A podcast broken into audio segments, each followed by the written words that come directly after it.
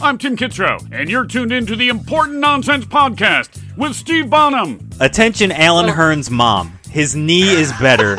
you can stop worrying. Neil Smith, Even with the concussion, as long as he's cleared, probably don't have a better option. Jack Kavanaugh, Raheem Mostair, as I would like to call him. and Jason Traven. Nah, man. Just let's watch some football. Ooh, boom shakalaka. Welcome into the Important Nonsense Podcast Sunday Recap Show. As always, I am your host at Javanaugh87, Jack Kavanaugh. And friends, we did it. There were some bumps along the way. It was a little touch and go for a little while. Insert another cliche about how it almost didn't happen, but we made it through Sunday week four. New England KC game postponed gives us Monday night doubleheader. And so now we have 12 games to recap from the one o'clock and four o'clock windows. So with that, joining me as always is Dr. Dynasty, John Chansey. John, how are we on this fine evening? Jack, I'm not gonna lie, I cannot seem to catch a break. My Sooners, Oh let- no. yeah, I know. My Sooners. I mean, I'm gonna sound like a broken record, but my Sooners let me down. My favorite soccer club, Liverpool, gave up seven goals today. I mean, I, I'm just at my wits' end. My fantasy team might be in the toilet uh, right now. I feel like I'm the living embodiment of that meme with the dog sitting inside the burning house and saying everything is fine. And I just keep telling myself that, and maybe maybe next week everything will be fine. But right now, I need some help from my two favorite folks in fantasy to help bring my uh, my spirits back up. Oh well, I'm so sorry to hear that, but I hope that we can do you justice because you we do love to see that smile on that beautiful face. So be sure to follow John over on Twitter at DynastyPhD and on Instagram at Scouser underscore from underscore OKC. And even with all the sudden changes and the rescheduling, the slate is simply too hefty for two men. And as always, we are joined by the legend himself, Nee Wallace Bruce. Nee, how are you on this beautiful evening? I am good, Jack. It's a pleasure to be here, and the points seem to be flowing across the board in fantasy this weekend. So hopefully everyone is able to put out a team because I know that there was a postponement. Obviously, the Steelers and Titans had the week off. Bye week season has come a- a week early this year. But John, I gotta say I'm sorry to see Liverpool lose. However, I'm an Arsenal fan, so I'm kind of not sorry. So. Uh, well, yeah, the pleasure is all mine, honestly, because I get to be joined by two of the brightest minds in the fantasy football industry. So don't forget to follow me over on Instagram at the real NWB for all of his marvelous content. And with that, we roll into the games, and we all know that it's my favorite part of the show because in my contract it says I get to pick the first game each and every week. And this week we are rolling with MVP Russ. The Seahawks beat the Dolphins 31 to 23, a little bit closer than the score indicates, but Russ cooked the whole game. 70.6 completion rate, 360 yards, only two touchdowns though, which feels like kind of a slower day from him. And he did throw his second interception on the season, but that still puts him at a 16 to 2 touchdown to interception ratio. So he is absolutely fantastic. And he probably has a better day too if Chris Carson doesn't take it twice on the goal line for a touchdown. Carson was questionable heading into the game with that knee sprain, and it clearly didn't bother him. He did leave at one point to be evaluated for a concussion. Another big day from him, though 19 touches, 100 yards total, and a score. Travis Homer didn't have the day I was expecting. Four rushes, five, five yards, and a three yard reception, which did end in a score. So love to see that for me, but disappointing to say the least in my bold predictions. Another big day for Metcalf, though, who once again caught exactly four passes for the fourth week in a row, topped 90 yards receiving for the fourth time this year, and he finished as he finished with 106. But this was the first game he didn't score a touchdown. Yeah, so I'm I'm wondering, seeing Russ cook so much. Um, you know, we've got Metcalf, we've got Lockett, but I want to know from you all, uh, you two, what about David Moore? Is is he for real? I mean, today he had three catches for 95 yards and a touchdown, and I'm just wondering if Russ is cooking it the way he is currently. Can this offense sustain another fantasy relevant pass catcher? I'm skeptical, but I'm wondering what you you two think. Yeah, look, um, Doc, I was looking at David Moore uh, in week two. I, I was looking at the offense of Seattle, and I was wondering the same thing. Can Russ, on his MVP vote tour, involve another another pass catcher? I feel like there's going to be weeks where it's going to be yes, and there's going to be weeks where it's going to be a no. So, with the bye weeks here, he might be useful, but otherwise, I'm probably going to pass because it's going to be a bit boom and bust.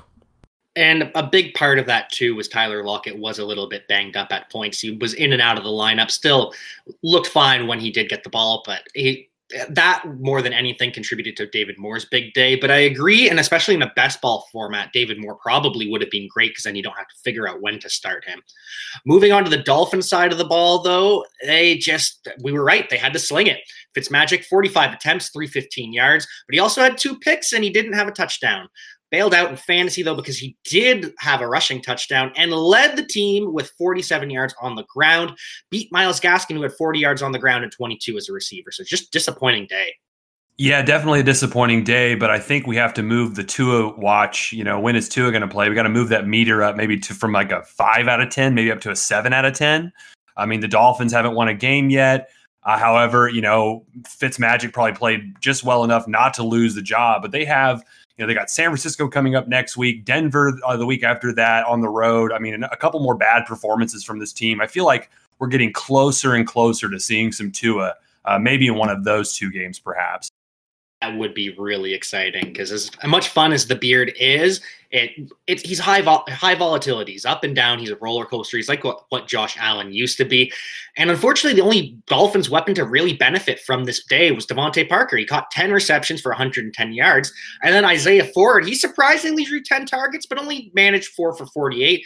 Kind of looking like Preston Williams' experiment may be over. He caught one target for 15 yards and the same stat line as Mike Gesicki. So disappointing from those two men. Yes, I had the displeasure of studying Preston Williams in one of my leagues, thinking that the Seattle secondary was going to give it up and give up points for the pass catchers in Miami, but not to be. Anyway, on the defensive side for Seattle, there was also a shining light in the linebacker corps, and it wasn't just Bobby Wagner. Bobby Wagner is a fancy stud. He's probably the number one linebacker in the IDP. I'm actually talking about KJ Wright, who is our IDP MVP for this week. He had eight tackles, one forced fumble, and three pass defenses. So he's also an inside linebacker like Bobby Wagner, sitting next to the, the stud. But in addition to getting tackles, he also had some big plays. So you like to see that from the inside linebackers. In our next game, we're going to highlight the team that faced the Seahawks last week, and there may not be a worse first half team and a better fourth quarter team in football right now than the Dallas Cowboys. So Browns led 31 to 14 at half. Cowboys have broken the record for most first half points allowed at Jerry World for the second time this season, according to NFL Network's Bobby Belt. First time they set this record was 29 points at half to the Falcons just two weeks ago, and now they allow the allow the Browns to put up 31. Sorry. Uh, Dak keeps slinging it though. He has to. Uh, brings them back 41 to 38 with three minutes left, but ultimately they fall 49 to 38. Dak had to throw for 502 yards for this team to be competitive, four touchdowns, and it's still not enough. Did have a game intercept ending interception, but I really just feel for this guy. He is just balling, and the team around him isn't helping him. And Zeke was his usual self as well, 125 total yards, but Tony Pollard vultured a TD from him. Jack, you, you might be understating it by saying his team isn't helping him out. The the Cowboys stink right now. I mean, they they should be 0 and 4. Um, this this team is a lot like my Sooners this year. They're all sizzle, no steak. I mean, I'm sure it's great for fantasy purposes and all, but if you're a Cowboys fan, you got to be pulling your hair out right now. And even I'm not a Cowboys fan, but I'm someone who has a lot of stock in Michael uh, Michael Gallup. And yet again, I feel like it's time to put out another APB on Michael Gallup yeah, he showed up today, two catches for 29 yards, but come on, man. Um, I think in the offseason, we were worried about CeeDee Lamb being the one who's taking his targets. Yeah, CeeDee is getting his own, but Noah Brown and Cedric Wilson got 10 targets, seven catches for 77 yards. So it's not just CeeDee Lamb who's eating into Gallup's touches. It's it's the whole offense. It kind of seems like it's going away from Gallup, and that's really bumming me out, um, to be honest. It's so frustrating too because two catches, 29 yards. He's averaging almost 20 yards per reception, and he has been all season. But the plays just the volume's just not there. So frustrating. But on that CeeDee note, he did look fantastic. Five for 79 and two scores. Amari Cooper also 12 for 134 with a touchdown. Wasn't just the Cowboys that were slinging it, though. Baker was on fire. Odell looked like he was primetime New York Odell. Had two touchdowns in the first half. Also had one from Jarvis Landry. That was beautiful. Ends the day with 81 yards and two scores on five receptions. But he also had two carries and 73 yards with a touchdown. 154 total on the day, three scores, 33.4 fantasy points. And that's before we even add in his five receptions. What a day from OBJ. I can't believe I'm saying this, but the Browns are, I mean, are pretty good. I mean, if you take away that game, the the, the first week loss to the Ravens, I mean, you know, everybody kind of looks bad against the Ravens unless you're the Chiefs. But I mean, I think the Browns are actually a pretty good team and fantasy and a real life NFL team. And so I'm just starting to wonder maybe the media, uh, you know, were we, we just off by a year with this team? Are they now, uh, you know, the the the darling we were hoping for a year ago? I got to say that on that point, Doc, the the coaching change has made a difference. Kevin Stefanski has come in this offseason and he's given the offense confidence with his play calling. Baker Mayfield looks comfortable in the pocket. He stands up when he throws. And guys, they look like they want to be there now. And I love seeing that opening touchdown, that the LSU connection between the two wide receivers, Landry and OBJ. Really fun game for the passing offense, but unfortunately, Nick Chubb was rolled up on in his left leg, exited the game, and did not return. So keep an eye on that. I'm assuming he's going to have an MRI tomorrow. Ended the day with 43 yards on six carries. So Kareem Hunt had to step in, who we do know had the bad groin all week, had 11 carries, 71 yards, and two touchdowns. So great day for him. But it wasn't just him who was rolling. D'Ernest Johnson led the team, 13 carries for 95 yards. So this Browns offense, much like Kevin Stefanski's Minnesota offense, doesn't matter who's running the ball, it is going to roll. No doubt, Jack. This offense really seems like it's it's set up to be, uh, you know, um, fantasy relevant, regardless of who's playing back there. But you know, obviously, D'Ernest Johnson's got to be on your radar in dynasty and also redraft uh, if you had Nick Chubb. But also, I think Dontrell Hilliard as well. He got five carries, 19 yards not a whole lot, but I, I imagine if if Chubb is to miss any significant time or or uh, next year going forward, we could see more of Hilliard or Johnson. Kind of figuring out which one to pick is going to be pretty tough, but I would be willing to take a risk on either one in Dynasty. Obviously, you're probably not going to be able to get Hunt at this point, but if you want to buy some cheap stock in the Browns while why it's going up, maybe uh, Don, uh, Dontrell Hilliard or, or D'Ernest Johnson would be both good pickups potentially. No doubt. And Cleveland, they're, they're looking more like Cleveland every week. There, there's hope in that in that team that used to be a factory of sadness. And the defensive side of the ball, there was some performances of note. The IDP MVP is once again Mr. Myles Garrett, the defensive end. He had three tackles, which was including one tackle for loss, a forced fumble, one QB hit, and two sacks. That guy is a he's a monster on that defensive line. Uh, he's just such a freak. He's so talented. Speaking of freaks, it was a freaking duel between the rookie and the vet.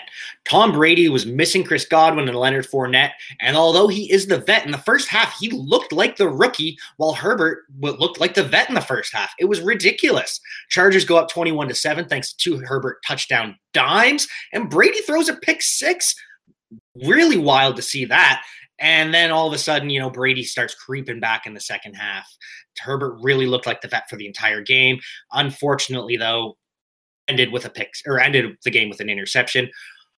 Earlier in the game, though, Herbert threw a dime to Jalen Guyton, went 80 yards for a touchdown. Less than a minute to go in the fourth quarter, giving the Chargers 31 to 28. And Herbert had a perfect pass rating at that point, but couldn't stay perfect because he did throw that pick that we talked about. Still ends up completing 80% of his passes on the day, 290 yards, three scores caught by Guyton, practice squad call up Tyron Johnson, and XFL star Don- Donald Pumphrey.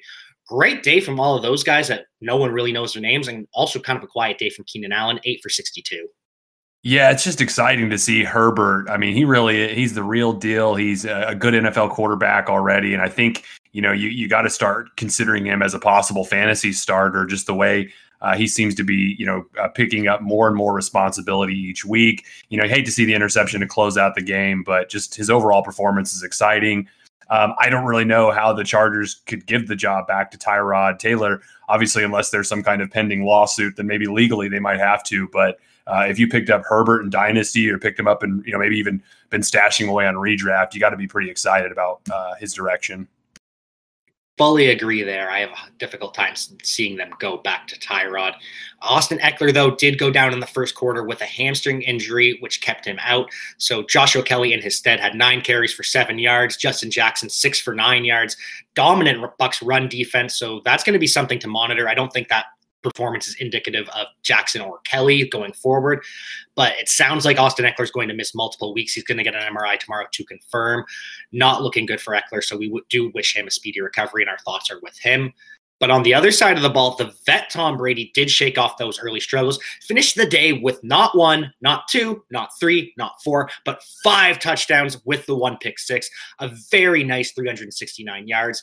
Mike Evans is a monster. What else can you say about him? Seven for 122 and a touchdown. Scotty Miller, also a monster, five for 83 and a touchdown. And OJ Howard looked like a monster too, three for 50 and a score, but he did left the game and did not return, and it looks like he may be out for a while. Oh man, I mean, you know, I, I can't believe you forgot uh, the the best performance of them all today. I didn't forget. I, Was- I I tried to forget, but Oh, okay. Oh, no credit where credit is due. Ronald Jones, I mean, had his had a hundred yard game, caught six passes. I mean, granted, it was only 17 yards, but really, Brady was showing. I like this guy. Uh, you know, I think I think that you might you you'll have a little uh, you'll like this though, Jack. I I had an opportunity to play Ronald Jones today in one of my dynasty leagues. I put him in to start, but then I took him out because I really just wanted to play Calvin Ridley instead, even with the potential of him missing time. Um, you know, in the one game I should have played Ronald Jones, I didn't. So that really sucks. But it still feels good to be on the right side of history with this one. All of the Ronald Jones haters want it one way, but guess what? It's the other way. He's pretty decent. I can't really fault you for starting Calvin Ridley over Ronald Jones, even though he did have a great day. But Calvin Ridley's Calvin Ridley. He's been on fire through two weeks. But keep an eye going forward, though, because, yeah, it was great for Ronald Jones this week. But don't sleep on Ke'Shawn Vaughn as well. He caught two balls, 22 yards, and a touchdown after LeSean McCoy left the game. Could be a three man committee now with Ke'Shawn Vaughn, the rookie, and Leonard Fournette mixing in with Ronald Jones. Indeed, a little bit more clarity in the the once murky backfield of Tampa Bay. Now, on the IDP side of things, the MVP for this game goes to the Buccaneers linebacker Lavonte David. This fine gentleman had 11 tackles, including one tackle for loss and one pass defense. Now, he sits in the middle of the linebacker corps, um, flanked by JPP and Shaq Barrett. Bit underrated, but if he's on your waivers, he's definitely worth a look. For our next game, it's one that I was really excited about, and it did not disappoint to the slightest. Teddy Two Gloves is back and better than ever. Everyone was talking about how, you, te- how Teddy was going to take the lead for the tank for Trevor, but Teddy's just too talented to let that transpire. Completed 70.3% of his 37 attempts, 276 yards, and a touchdown passes to Reggie Bonnafon and Ian Thomas. Remember him? He was kind of a preseason sleeper guy that hasn't panned out to this point. But, anyways, there's more than just that. Teddy was moving on the ground as well. Six carries, 32 yards, and powered his way into the end zone for a rushing score as. Well, I, I told you all this team was going to surprise people, and Teddy Bridgewater is amazing. Yeah, Jack, you're you're right. I mean, this team is sneaky good, not just as a football as a you know real life fan a football team, but also fantasy. They've got some really good pieces with Bridgewater, Robbie Anderson, and really anybody who's playing running back for this team has a lot of value. You know, Davis had 21 touches, 111 yards. Bonnafon had 12 catches, 71 or 12 carries. I'm sorry, 71 and a score. Obviously, when McCaffrey comes back, he's going to take up most of that. But in terms of offenses that I'd like to, you know, buy stock in while it's cheap, I think the Panthers are one of those you could get some really good deals on right now. While uh, while most people are still unaware of how good they are. Especially too, DJ Moore got a little banged up, so he had a quieter day. Quieter day, finished with four for 49 yards. Curtis Samuel chipped in in his place, three for 51. But it was Robbie Anderson, really, that was just his usual baller self. Eight catches, 99 yards, and he is a must start. If you didn't think he was already a must start, which I told you on the Friday show he was, Jason, he is absolutely a must start now. So highlights from Panthers, not the usual light show we expect to see from Kyler Murray, though. Three touchdowns and completed 77.4% of his passes, all fantastic, but he just had 133 yards passing. That's not great for a guy who was on fire for the first couple weeks. Did add 78 yards on six carries, but really a quiet day from him. And Hopkins ended up with seven receptions for 41 yards because of it. it just weird day from the Cardinals offense. Yeah, it really was, Jack. And I think we can go ahead and put out our second APB of the night, but this time it's going to be on Kenyan Drake. I mean, 13 carries, 35 yards, no catches for the day. I mean, yikes. And this is with, you know, Chase Edmonds getting five catches for 24 yards and the score. So uh, I don't know. It's it's really weird. The Cardinals' run game, and maybe it's just my perception, but it's been in general just seems sort of non-existent compared to last year. But it's just weird because they they are currently ranked as the seventh, uh, you know, highest team in terms of DVOA. So I just I wonder if it's just because the offense is kind of so Kyler centric right now. Maybe as the as they you know develop more chemistry and, and the offense gets into a different flow, maybe we'll see an improvement uh, elsewhere uh, going down the road. That's a good point you raised, Doctor, because the Panthers, for the most part the season, they've been a, a team that you can target when it comes to um, starting running backs against the Carolina Panthers. They seem to be the, the team that you can punish a little bit. So it's surprising to see Edmonds and Drake have quiet days. In saying that, though, on the flip side, when it comes to defending Carolina rushes, that's still a gold mine in IDP. Now, I know Run CMC is out for a few weeks, and we hope he makes a speedy recovery because we'd love to see him out on the field. But today's IDP MVP is linebacker Jordan Hicks from Arizona. He had 12 tackles, including three tackles for loss. So just remember, when it comes to going up against Carolina Carolina running backs, you want the linebackers in IDP. Those are the that's a, that's still a gold mine. Fantastic advice. You've been hyping that since the preseason, and it's amazing that even though Christian McCaffrey has fa- has fallen, it's still true. So just fantastic work by Nee Wallace Bruce. And this is just the beginning. We still have seven full games of football to recap for you. I know you're excited. I am too. But before we get into all of that, it is time to hear a word from at nonsense underscore Steve, Steve Bonham, our boss, and a word from our sponsors. Uh, what a well spoken gentleman that Steve is, and what a great boss, which is why I feel so bad for him that he's a Texans fan. Vikings led wall to wall on the back of Dalvin Cook, finished the day with 27 carries, 130 yards, and two scores, also added in two receptions for 16 yards.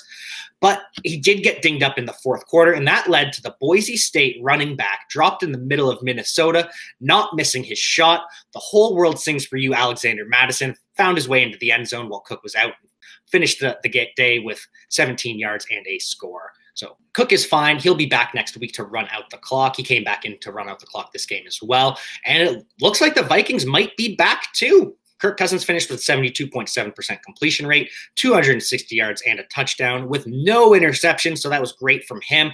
Adam Thielen caught eight for 10 targets for 114 and a score. Justin Jefferson caught four of five targets for 103 yards. And once again, Irv Smith did nothing. Yeah, you know, I'm glad you mentioned Jefferson. I mean, this is his second game in a row over 100 yards. He seems to be really just breaking out and emerging as one of their, uh, you know, their best pass catchers, obviously behind Thielen. And I'm just wondering, um, I, I'm starting to think maybe Jefferson might be the best wide receiver from that 2020 class. And if we were to go back and re-rank some of these players after four weeks, right now, I'm feeling like Jefferson one, Lamb two, Jeudy three, Aiyuk four. I'm going to go ahead and put Shenault as five because I'm love watching Laviska Shenault play. And then I'd probably put Reagor and Ruggs on the back end of those. But man, I'm just really impressed with Jefferson so far. What do you What do you all think? Yeah, look, um, he is he's rising up the ranks each week, and he's already supplanted Mister Bisi Johnson, who we thought was going to be opposite um, Adam Thielen in Minnesota, and he's he's just staking, he's planting his flag and he's staking his claim. He's saying, Captain Kirk, give me the ball. I'm ready. Yeah, that's true, but I'm still rolling with Lamb as my dynasty wide receiver one. He has just been so fantastic. Jefferson probably my number two at this point. I had Reagor, but we haven't seen enough from him. He's just too banged up. On the other side of the ball, though, Texans now 0 4. Sean Watson did everything within his power to bring the Texans back from the dead, and I just feel terrible for the guy.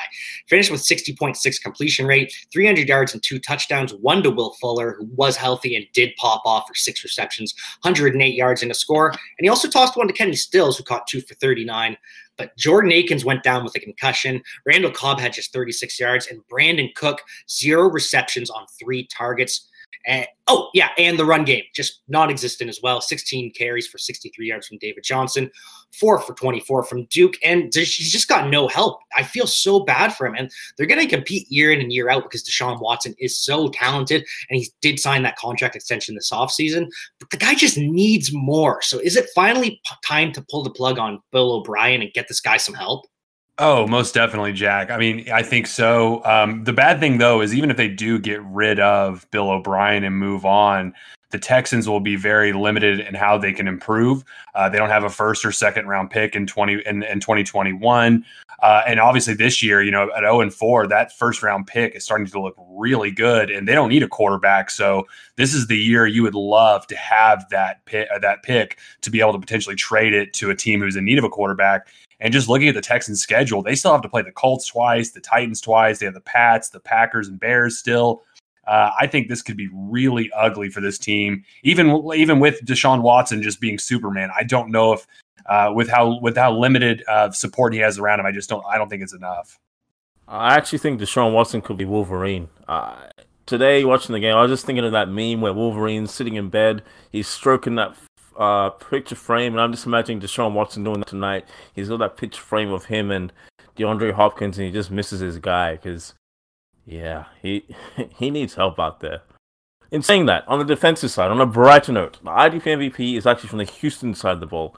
Linebacker Whitney Mercilus. So he came through with four tackles, including two tackles for loss, three quarterback hits, and two sacks. So this is a very productive defenseman in a team that was a bit underwhelming. Let's hope there are brighter things on the horizon for Deshaun Watson. Another quarterback who did need a rebound this week, though, Lamar Jackson needed it, and it happened in a big way. Threw his first interception in the regular season since week 14 against the Bills, which wasn't great, but he had 50 yard rushing touchdown, completed 66% of his passes, and had two touchdown strikes to Mark Andrews. So he's back. This Ravens offense is back. It was just an operation against the Chiefs. And Andrews finished with three catches, 57 yards, and those two scores. Hollywood Brown, four for 86. So yeah, fantastic day from the Ravens. 15 career touchdowns now for Andrews. I mean, he is just he just balls out. That dude knows how to find the end zone. Uh, him and Lamar have such good chemistry together. He is the premier pass catcher in Baltimore. So I'm starting to wonder from a dynasty perspective, are we sure it's not Mark Andrews who's the number one tight end in dynasty right now?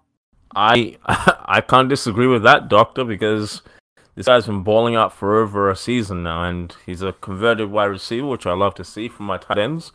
So, yeah, I'd put him at number one dynasty for sure. I, I, I can't argue too much with our resident tight end experts. So, yeah, I don't have any objection with that. I still probably could be George Kittle because he is fantastic as well. We'll see how this game tonight goes. But yeah, fantastic from both those young tight ends. You absolutely love that. We don't love, though, it's a mess in the Ravens' backfield once again. Gus Edwards led the team with nine carries, only 38 yards. Ingram had one less carry and four less yards with eight carries, 34 yards. Did have a three yard reception, but he was bailed out and he was the fantasy winner because he had the rushing touchdown, one yard touchdown to save his day. And then J.K. Dobbins, five carries for 16 yards and a one yard reception. So mess in the Ravens' backfield, but on the other side of the ball, Washington, Antonio Gibson has arrived. So he has four receptions, 82 yards, including a screen pass where he lined up out wide, took it 40 plus inside the 10 yard line. And then he also went on to lead the backfield with 13 carries, 46 yards and had three carries inside the goal line. So love that work from him. I really do think there are big things to come from Antonio Gibson. And it was a better day from Dwayne Haskins than we expected as well. So he completed 71.1% of his attempts, 314 yards, and Scary Terry, 10 receptions, 818 yards. So no touchdown passes from Haskins, which is which is disappointing. He did rush for one and he had no picks. So, against a pretty solid Ravens defense, this was an improvement from Haskins. Yeah, it's it's worth mentioning though that there was some rumor and innuendo swirling around that Haskins was going to be on a short leash this week, um, and that Kyle Allen would be the next man up if Haskins were to you know falter and, and, and lose the job. But I don't think that Haskins did enough to lose the job today. I mean, no picks, as you said. Um, but I think you know he's still going to be on that short leash for a while, and I think it's just something we need to keep an eye on going forward, as it could impact the players around him. But also, this team could potentially be another one of those teams who, depending on how things go, could very much be in the conversation to be tanking for Trevor Lawrence, you know, uh, Justin Fields, uh, Trey Lance, you know, whoever. You know, it, could be it could be uh, a wide open race uh, with the, with DC, even though they're in first place right now in their division. They could easily be right in that conversation. That's the thing. If a team is hitting the tank, if they're looking forward to next year while they're still playing this year, that means there's a defensive opportunity in fantasy. So look to start your defensive and special teams against Washington going forward. I started Cleveland against them last week, and I felt pretty good about it. They had a nice, nice day, and Myles Garrett also had a nice day as an IDP. And this week's IDP MVP is linebacker Matt Judon from Baltimore. He had four tackles, including two tackles for loss, two sacks, five quarterback hits, and one pass defense. So this is a guy who was looking for Dwayne Haskins and met up with him a lot in the backfield. Our next game is one that was just so classic, so upsetting, and just so wild all around. So the Detroit Lions took a 14 0 lead early in the first quarter, thanks to D'Andre Swift, who looks like he's the next Alvin Kamara, scored a nice touchdown on a very beautiful route. And then Brees gets a bad pass picked picked off by the Lions, and immediately Kenny Golladay scores. But same old Lions. So they're up 14 nothing. They go on to allow the Saints to score 35 straight points. Lions start coming back though, because of course it's the Lions. They always do. Scored 15 points, brought it back to within six, and the Saints hold it up them off for the win. 35 to 29 is the final score. So wild out of the Lions. So classic and so disappointing. Brees got the job done, completed 76% of his passes, 246 yards, and two touchdowns, both to Tre'Quan Smith. Finished the day with four receptions, 54, and those two scores. So we have been talking how this offense just needs that wide receiver too to go along with Michael Thomas. And it could be Tre'Quan Smith, or it could be Emmanuel Sanders, who also balled out. Six for 93 from Emmanuel Sanders. So that was great. Going to be very exciting to see this offense continue and if they can prop up Brees, who's looking a little down at this point. Alvin Kamara also usual self 17 touches three receptions 119 yards and a touchdown. Like wh- what else can you say? Except Kamara gms are actually going to be really pissed when they look at this box score. See Latavius Murray 14 carries 64 yards and two scores. So he vultured Kamara. He could have even had a better day. And of, of course so this because the Saints were up for the entire game and that's really the only reason that this happened. But I'm so sorry for you, Kamara GMs. You're going to have to settle for your 17.9 standard, 20.9 PPR points from Kamara. Boo hoo, poor, poor Kamara owners. Uh, weird day for Matthew Stafford, though. Three touchdowns, 206 yards, 54.8 completion percent, and an interception. Kenny Golladay caught one of the scores for 62 yards on four grabs. D'Andre Swift had another and finished the day with four grabs for 30 yards. But again, he was out carried by Adrian Peterson, 11 to 4, and Peterson had only 14 more yards, even though he had seven more carries. So shame on this Lions offense. They, they're mishandling this backfield incredibly. Yeah, I mean, you know, best thing to do after you, you know, pay a second round pick for a, a guy like. Uh, Swift is go out and get Adrian Peterson, of course, and give him all the carries. That seems like the smart thing to do. But of um, course, of course, you know, in terms of looking for bright spots on the offense for Detroit or anything in Detroit right now, I mean, obviously Golladay is Golladay is really nice to see, but I'm really enjoying seeing Hockenson and Stafford uh, developing some chemistry. They started off on the right foot last season, but you know Stafford missed much of the year with the you know injuries, and now kind of looks like they're picking off picking up where they left off. And Hockenson is is you know his rel- his uh, fantasy relevance is, is returning. Uh, he found the end zone today. Not a whole lot of action, but it's just good to see him get into the end zone again because he's one of those guys I was really high on in the offseason as a potential tight end that could take the next step. And I think as long as Stafford's healthy, I think that's still on the table. Yes, Matthew Stafford needs to stay healthy for the sake of the Lions. Did you know that this is actually the sixth game in a row where Detroit have had a double digit lead, double digit point lead, and have gone on to lose? Interesting fact. Oh, you know. That's so painful. Indeed. Something less painful though is on the IDP side of things. And our IDP MVP for this game is defensive end Cam Jordan from the Saints. Now this gentleman coming into the season and for the first two weeks, he had a bit of a slow start and people were kind of going cool on him. But today he bounced back. He had four tackles, one including one tackle for loss, one quarterback hit, and a sack. So here's the deal with defensive ends and defensive linemen in general. You want to pay attention to the pressure rate. I know PFF and other sites they usually give you a percentage of in terms of the pressure rate for pass rushes. Pressure creates diamonds, and pressure often leads to big plays like sacks and pass defenses for defensive linemen. So just look for that. It's the same way that air yards and targets turn into receptions for wide receivers. Something to look out for. We're going to move on from the mess that was that game. Thank you guys for finding some bright spots in it because it hurt me a lot. I know a lot of Lions fans, so that was just awful. We're going to cleanse our palate with something much better, though. Minshew Mania versus Joe Exotic, the Bengal King. Two of the swaggiest young quarterbacks in the NFL. Number one overall pick, outduels the sixth rounder. But I think we can all agree that the world deserves a rematch between these two young guns. Fantastic showdown. Burrow completed 69.4% of his passes, touch touchdown to Joe Mixon, and he did have a pick as well, but Burrow just looks great. Yeah, he does, Jack. I think there are two big takeaways from this game. And, and obviously, the, the big story is Joe Burrow getting his first win. Um, and he does look great. He's had three consecutive games of 300 yards passing. Um, he really is the real deal as not only a NFL quarterback, but also a fantasy quarterback.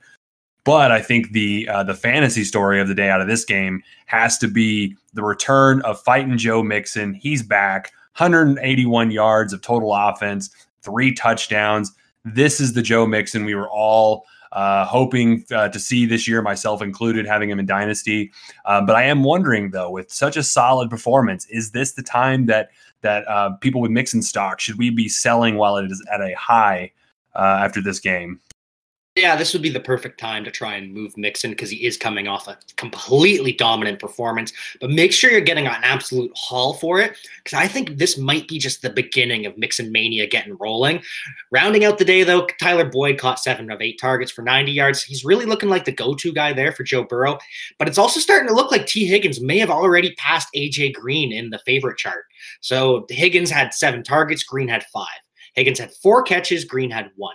Higgins had 77 yards and Green had three. So I was always assuming that Green was going to re sign with the Bengals. And now I'm kind of wondering if that's going to happen. And Drew Sample also finished with five targets, caught three for 47. So nice day from the Bengals. But what do we think about AJ Green's future in Cincinnati?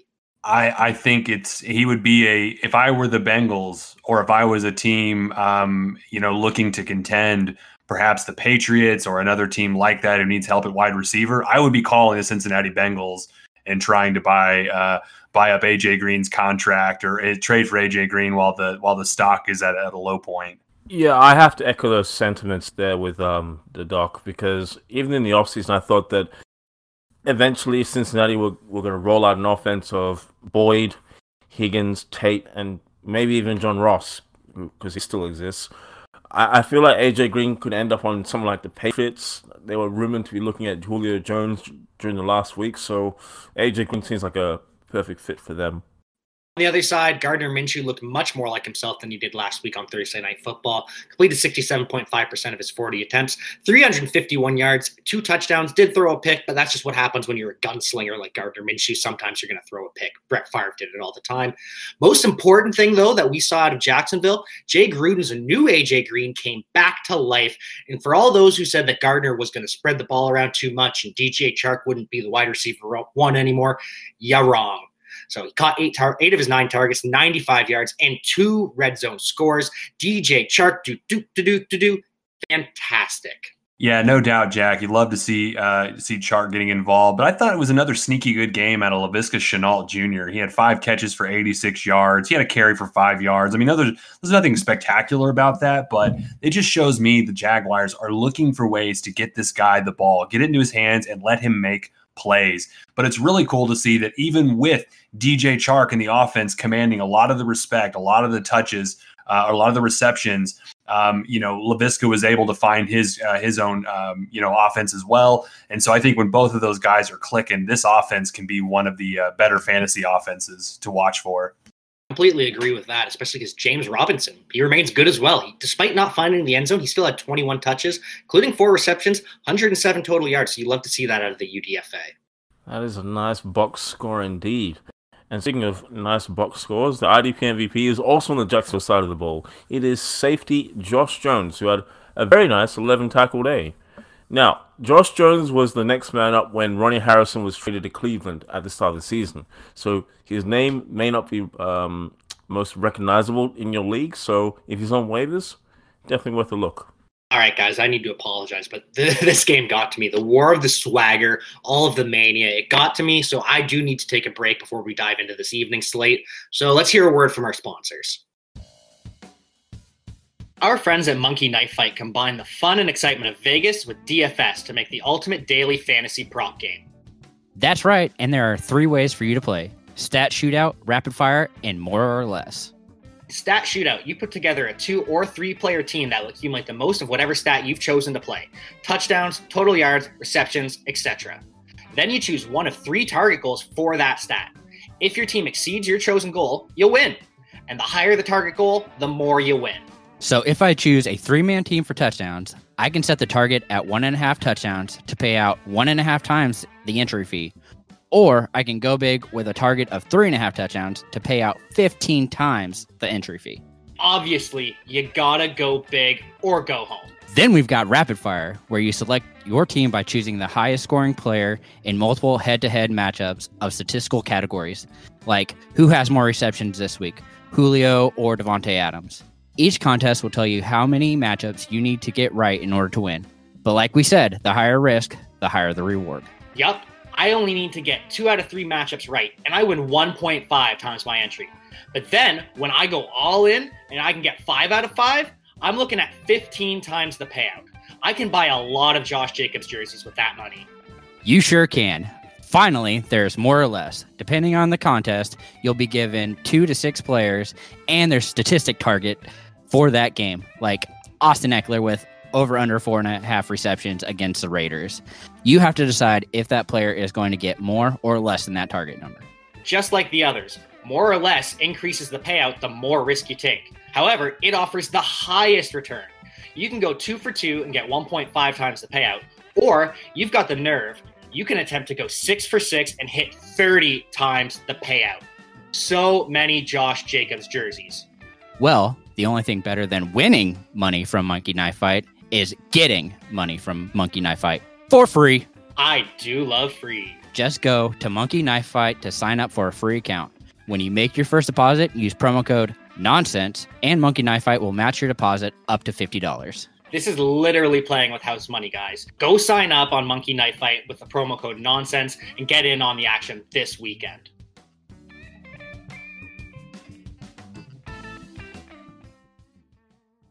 All right, so with that, we have now wrapped up all the games that kicked off at one o'clock Eastern, and we roll into the evening slate, and we kick things off with the Bills, and the Bills defeated the Raiders 30 to 23.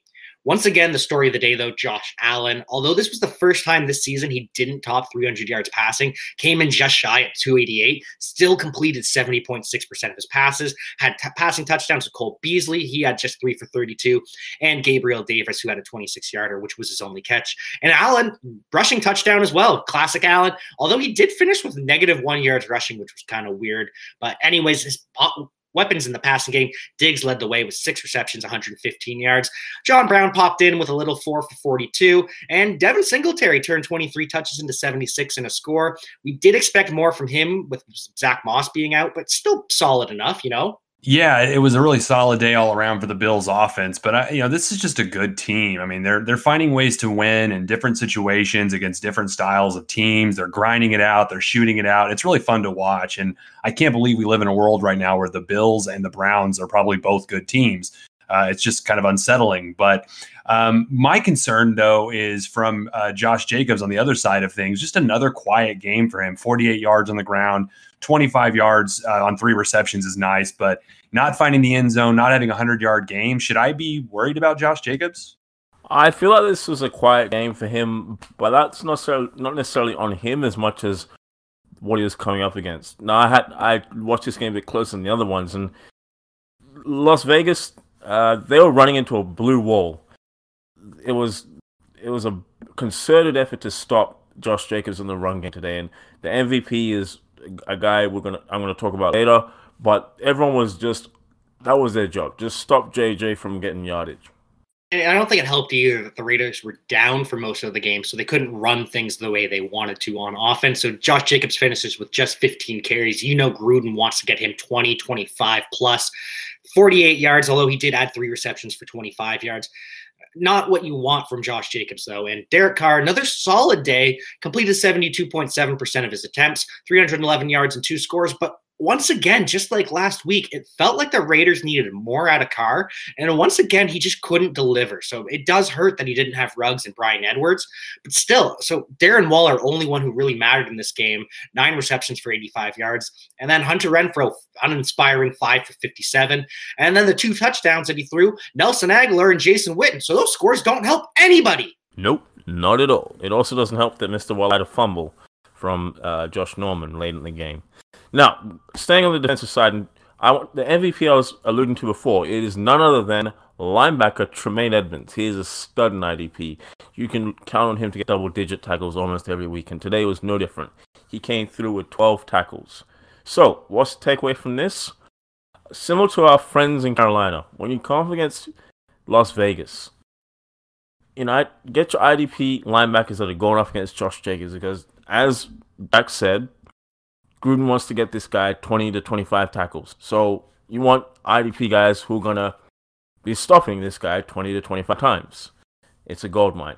Our next contest, Big Richard Nick Foles made his first start for the Chicago Bears and it wasn't really much of an upgrade over Trubisky, if I'm going to be honest. And the Bears suffered their first loss of the season, so kind of embarrassing there. Completed 61.9% of his 42 attempts, only 249 yards and one score, which came on the final drive to go with a pick in the, earlier in the game. There is one man we care about though on this team, and that one man is the only person who produced. Allen Robinson caught seven of his 10 targets, 101 yards and a score, and that's all we need out of the Bears. I don't care about anything else on the Bears offense get Allen Robinson 10 targets, and we're good to go. So eat it, Jason. He was amazing. Jimmy Graham sucked. He went back down to four receptions for 33 yards. David Montgomery also terrible as well 27 yards on 10 carries, 30 yards on three receptions. Yuck. Hey, not so fast, Jack. We can't move past the Bears quite yet because we were lucky enough to get another Darnell Mooney, Mooney, Mooney sighting. Sorry, uh, you know, caught five for 52 on nine targets. You know, that's nothing great, but the nine targets is exciting because I think the Bears are realizing this guy is really fast. He's good when we get him the ball. We got to find out, find more ways to do so. He is has second on the team uh, and, and, targets, so that you love to see that. Um, but uh, you know, weirdly enough, the Colts are just uh, are good, especially on defense. They are a legit team. Uh, playoff contender, uh, which is really weird because I, I, so far have not been impressed with Philip Rivers, and I'm just waiting for him to turn back into a pumpkin uh, and this this you know this dream fairy tale to end. well, the thing about Rivers is he is a pumpkin. He is a pumpkin now. He's been a pumpkin all season. Thankfully, because his offensive line is so good, and Frank Reich, Frank Reich is smart enough, it doesn't matter that much. And the defense playing the way it has definitely doesn't help either. So Rivers completed just 55.2% of his passes, only 190 yards, and just one touchdown did go to Mo Alie-Cox. Love to see that out of him showing up again. But that was Max only catch of the day. So that was disappointing. Colts just kind of played it slow in general, though. Jonathan touchdown Taylor, 18 touch touches and 79 yards, but he didn't have a score this week. Nyheim Hines had 12 touches for 32, and even Jordan Wilkins, 10 touches for 16 yards. So Colts just kind of toyed with the Bears for four quarters and just kind of let the running backs run the show and just short gain, short gain, short game. And it led to nothing from the fantasy receivers. Three for 58 was the best day out of Zach Pascal, eight targets, and T.Y. Hilton. Ugh, just three for 29. He is, he's, I don't know. I, I don't know. We, do we have to cut T.Y. Hilton? Hate to say it, but do we have to? Yeah, I mean, I think that is um, unfortunately it's it's one of those big names that you know I'm sure that fantasy players as soon as they when they go to drop, you know, they're making that drop. I they're probably going to have to do a double take because you would think it's T.Y. Hilton. Why would I why would I cut him? But I just think the evidence, you know, um, it's what we know. You know, it's it's not it's not uh, it's really not what we know, but it's what we can prove. And right now, we can prove T.Y. Hilton's just not very good. Yeah, he's been a fantasy seven for so long. He's helped us to the playoffs and in some cases championships for so many years. So it's sad to see him decline like this. He'll be at least be phased out of the offense a little bit. So hopefully we'll get one or two better days out of him. But if you have to cut bait, I get it. The, the bye weeks are here, so you can't be cute with your bench from now on, especially with games being postponed and whatnot. Um, in saying that, though, um, I wanted to talk about the IDP MVP of this game, and it is linebacker Roquan Smith from Chicago. He came through with 13 tackles, including three tackles for loss. So again, this is a a, a defense that benefited from a heavy run game, and you want to take advantage of that in ADP. And this is going to bring us to our final game of the Sunday recap, and we have Giants Rams. And this game was if like if the last game was slow, this game was just so meat like didn't move at all. Rams grinded out the 17 to 9 win. Really, no one mattered on either team, though. It was just so disappointing. Jared Goff, 200 yards and a touchdown, and that did go to Cooper Kupp. So he he had a nice 69 yards on five receptions with that score. And he's the only one that actually mattered on either team. So when we look at everyone else, Malcolm Brown stole the job back from Darrell Henderson. Infuriating. Brown had nine carries, 37 yards, five receptions, though, 19 yards. Didn't do anything with his touches. And neither did Henderson. He had eight carries and just 22 yards and a 16 yard reception. So this ugly backfield is just so much uglier. McVay's just making terrible decisions with his coaching and deciding to give Malcolm Brown touches when he doesn't need to. And it's going to be even worse once they bring Cam Akers back because they're going to mix him in as well, and no one's going to get rolling. And finally, for the Rams, Robert Woods, six for 35. So absolute snooze fest for LA. And even worse for the Giants. Daniel Jones, woof, completed 64.9% of his passes, 190 yards, and an interception. No, no scores, no rushing score, no passing score. Added 45 yards rushing, and that was it. Pass catchers all sucked. Darius Slayton, three for 48 on seven targets. And then his next two receivers that led the team, Evan Engram and Devonta Freeman, had 35. It, at least Freeman did his job by catching all four of his targets. But Evan Engram, it took him 10 targets and six receptions just to get 35 freaking yards. Ah, infuriating. And so just to finish things up, though, ground Wayne Gallman, 45 yards on six carries, and Freeman, 33 yards on 11. This team is comically bad at this point, and I hate it. Yep, the Giants are looking bad. The Jets aren't probably looking much better, but there is hope for the people of New York City. I got hope for you. The Yankees are in the playoffs, and they play Tampa Bay. Okay, well, I'm a Yankee fan. Anyway, there was a bright light for the New York football Giants, and that was in IDP, and that was once again IDP MVP for a second week, Blake Martinez. He had 13 tackles, 1 3, including one tackle for loss. Double digit tackles. You love to see it. And that's going to do it from all of our recaps. And so, just one final note we are at halftime of the Eagles versus 49ers game. Eight to seven lead for the Eagles, which is just par for the course. Carson Wentz rushing score and an interception in the first half, which is just so typical Wentz at this point. And on the other side of the ball, Brandon Aiyuk is a future star. 38 yard rushing score where he, where he hurdled safety Marcus Epps. I hate hurdles. I absolutely do. But if you can do it and not even be touched like Brandon Aiyuk, do it. Amazing. And so he's probably going to keep trying it now, and others are going to be inspired by it, and it's going to lead to a lot of bad things, which I always hate because hurdles almost never work. But I digress. Brandon Aiyuk, you go, sir. And that's going to do it for us here on the Important Nonsense podcast. It was an amazing day of football. And now we have a Monday night doubleheader starring the Patriots versus Chiefs and the Falcons versus the Packers. So much excitement in the world of football. It's genuinely hard to end this podcast sometimes because really, I could talk to you gentlemen for hours about fantasy football, just the endless knowledge I get from talking to you too. But unfortunately, all good things do have to come to an end. So, Nee, do you have any parting words for all your loving fans out there? And do you have any bold predictions for Monday Night Football? Hey, we got another double helping of Monday Night Football. Plus, this time around, we have four teams that can explode offensively when they have the ball in their hands. Therein lies the opportunity for some of you fantasy gamers. Now, if you read my article last week on importantnonsense.com, you would have noted that one fantasy veteran move you can make each week is to pick up a handcuff or upside player that is in the Monday Night Football game because of some leagues they allow for roster movements before Monday Night Football. So I did that two weeks ago and I picked up Tre'Quan Smith, and my box scores look much better for it in the in subsequent weeks.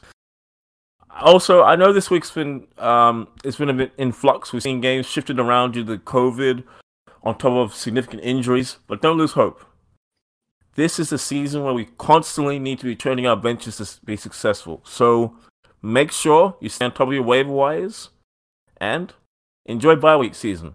So don't forget to follow me on Instagram at the real NWB and be sure to follow along with all of his content over on importantnonsense.com and on all of the socials at nonsenseff. You really don't want to miss a word that he says, whether spoken, written, whatever. Nee Wallace Bruce, you do us all so much help in the IDP world. Hats off to you, sir. And honestly, I could translate that statement at one per one and just replace Dr. Dynasty's name with Nee Wallace Bruce. And it applies as well. John, fantastic work as always. Do you have any parting grains of wisdom to bestow upon all of your hangers on out there? Or do you have any fire takes as we head into our Monday night doubleheader?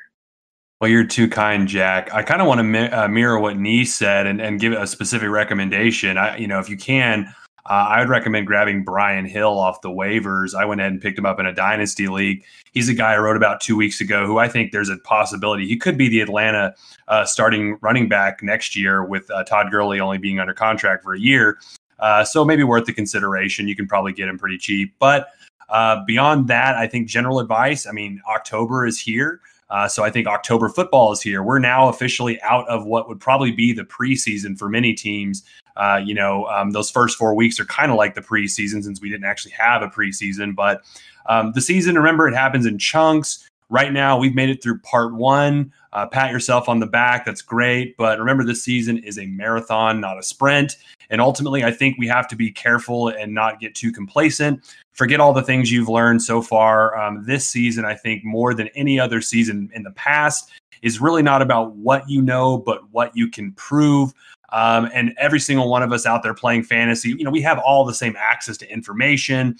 Uh, but as team managers, the ones who are going to be successful this year, especially during this crazy year, are going to be the ones who can see through the static. You can distinguish between the signal and the noise and make good decisions on the waiver wire. Uh, that's how I think you're going to be hoisting your championship trophy in the offseason. And so be sure to follow John over on Twitter at DynastyPHD and on Instagram at Scouser underscore from underscore OKC because you need to be taking advantage of all this information spewing from this man's brain. What he just said right there, that's not even the tip of it. These two are just very smart men, and I it is a pleasure for me to work with them. So as always, I have been your host at Javanaugh87, Jack Kavanaugh, and it has been truly delightful to guide you through week four's goings on. And if you've enjoyed yourself, please be sure to leave us a five star rating and review. It really does help us out. And if you didn't enjoy the podcast, I'm very sorry. My sincerest apologies. Please direct all of your complaints to our support po- department at that FF nerd. Jason will be more than happy to deal with each and every complaint that you have. So, other than that, make sure you tune into the later this week to the Big Boss Show with at nonsense underscore Steve and at nonsense underscore Neil. Stay safe, enjoy Monday Night Football, and most importantly, don't forget to keep up the nonsense. Music for this podcast is provided by Lee Rosevere. I'm Tim Kitzrow from NBA Jam and NFL Blitz, and you can find all the guys at ImportantNonsense.com. Kaboom!